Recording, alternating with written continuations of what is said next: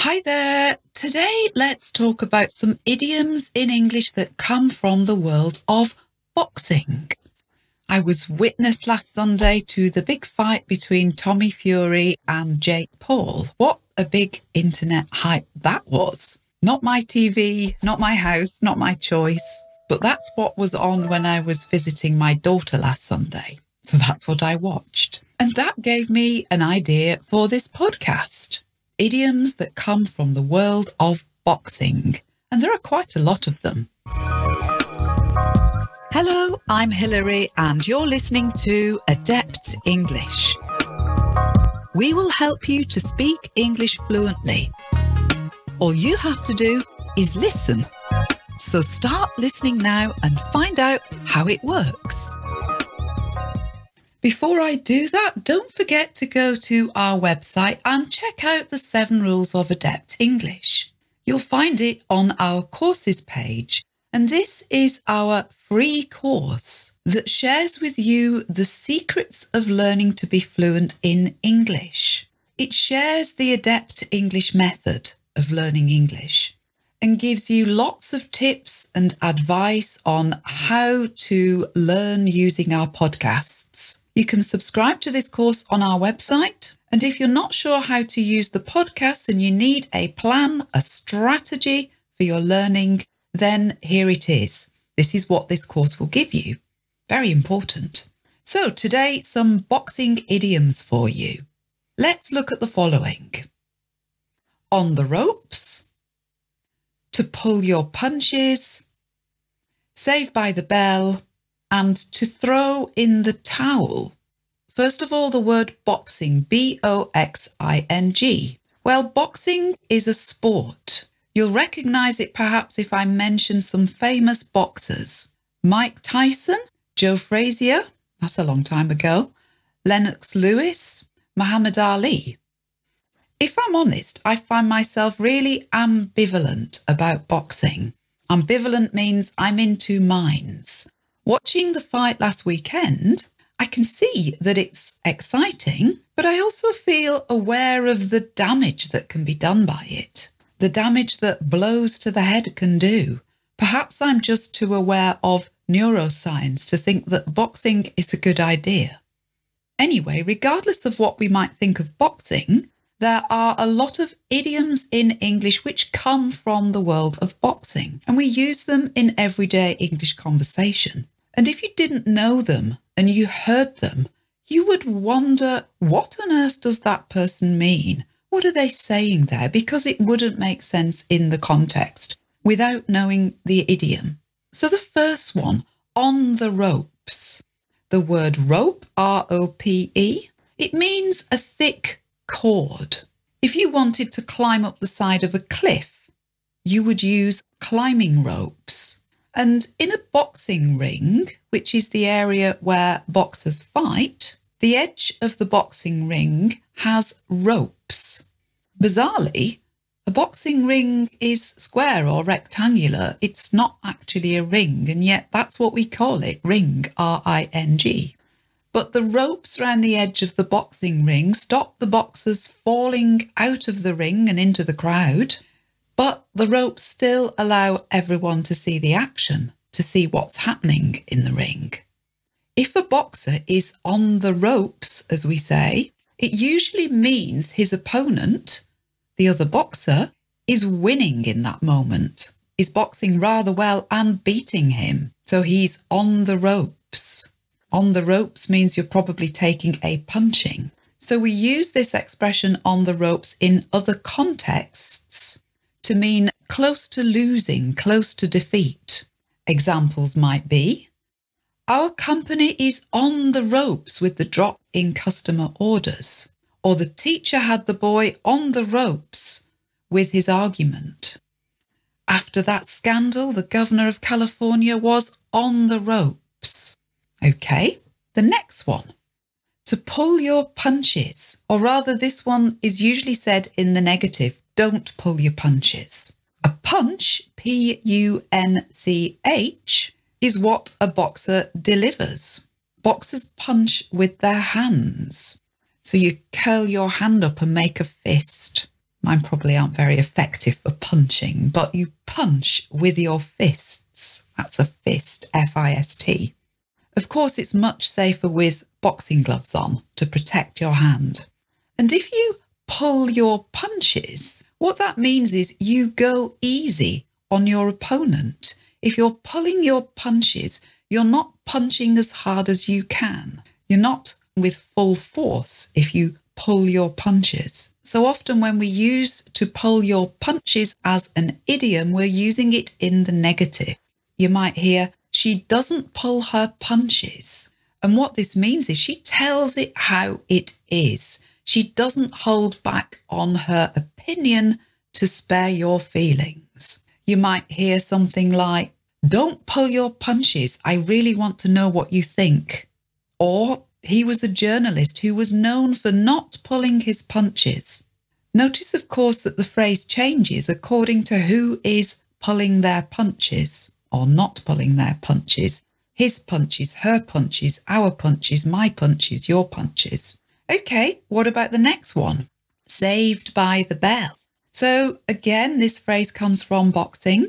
A boxing match typically consists of 12 rounds. Sometimes it's eight, but usually 12. And boxing rounds are three minutes each. So the boxers fight for three minutes and then the bell rings and stops the round and they go to their corner of the ring to recover for a few minutes. Another idiom, just by the way, you're in my corner means you're my supporter. Again, that comes from boxing. So when we say saved by the bell, within boxing as a context, we mean that a particular boxer is not looking great, is receiving a punching at that moment, and then the three minute bell sounds and the fight stops. And that might give that boxer time to recover before the next round. But if the round had carried on, he would have been in trouble. He or she. There are women boxers, of course. So we use this saying saved by the bell to mean that something intervened, something happened that prevented events from continuing in a way that would have been bad. If we'd continued, if it had lasted longer, something bad might have happened. But we were saved by the bell. Often in boxing, a boxer will be saved by the bell. He goes and has a drink and a pep talk by his coach. That little break means that they may come out fighting again and recover their position in the boxing match. When we use this in an idiomatic sense, so we're not in the world of boxing, rather than a bell, it's another type of interruption, perhaps. We mean that a debate or a meeting or a discussion or something else happening between people would have begun to go very badly had it not been interrupted. To interrupt, I N T E R R U P T, means to cut across, to break in, to stop something. So you might hear something like, Luckily, my bus arrived at that moment. I was saved by the bell. So the bus arrived and stopped the difficult conversation. Or just when we got to that part of the meeting, there was a fire alarm. We were saved by the bell. Or just as the brothers were about to start a fight, their mother arrived, saved by the bell. Last idiom for today to throw in the towel. So, to throw means that you take something in your hand and you launch it into the air. Often you might throw a ball, and that's T H R O W, to throw. But here, to throw in the towel. The word towel, T O W E L, this is the thing that you dry yourself on when you come out of the swimming pool, out of the bath, or out of the shower. You look for your towel. And this phrase to throw in the towel comes from boxing because when a boxer is giving up, when a boxer concedes defeat, is owning that the other person has won, their trainer or coach will throw a towel into the ring.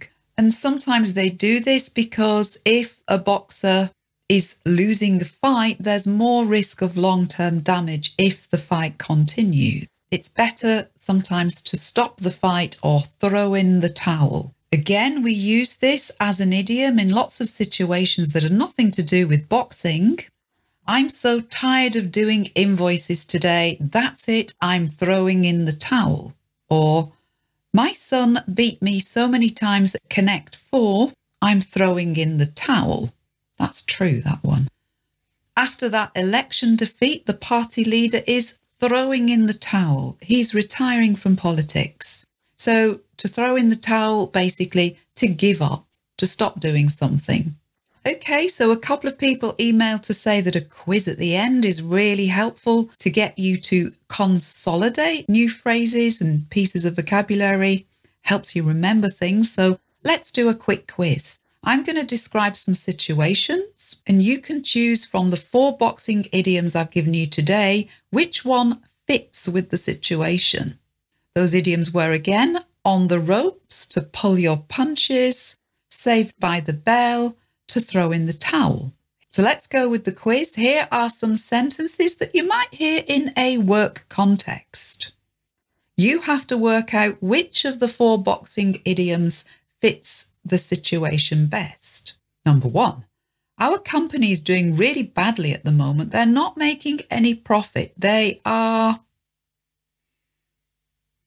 Number two, our managing director has health problems and I don't think he's going to remain at the company for very long. I think he's going to. Number three, that meeting got really heated. I'm glad that the tea and coffee arrived when it did. Number four, my boss gives you very honest feedback. You certainly know when she's pleased and you definitely know when she's displeased.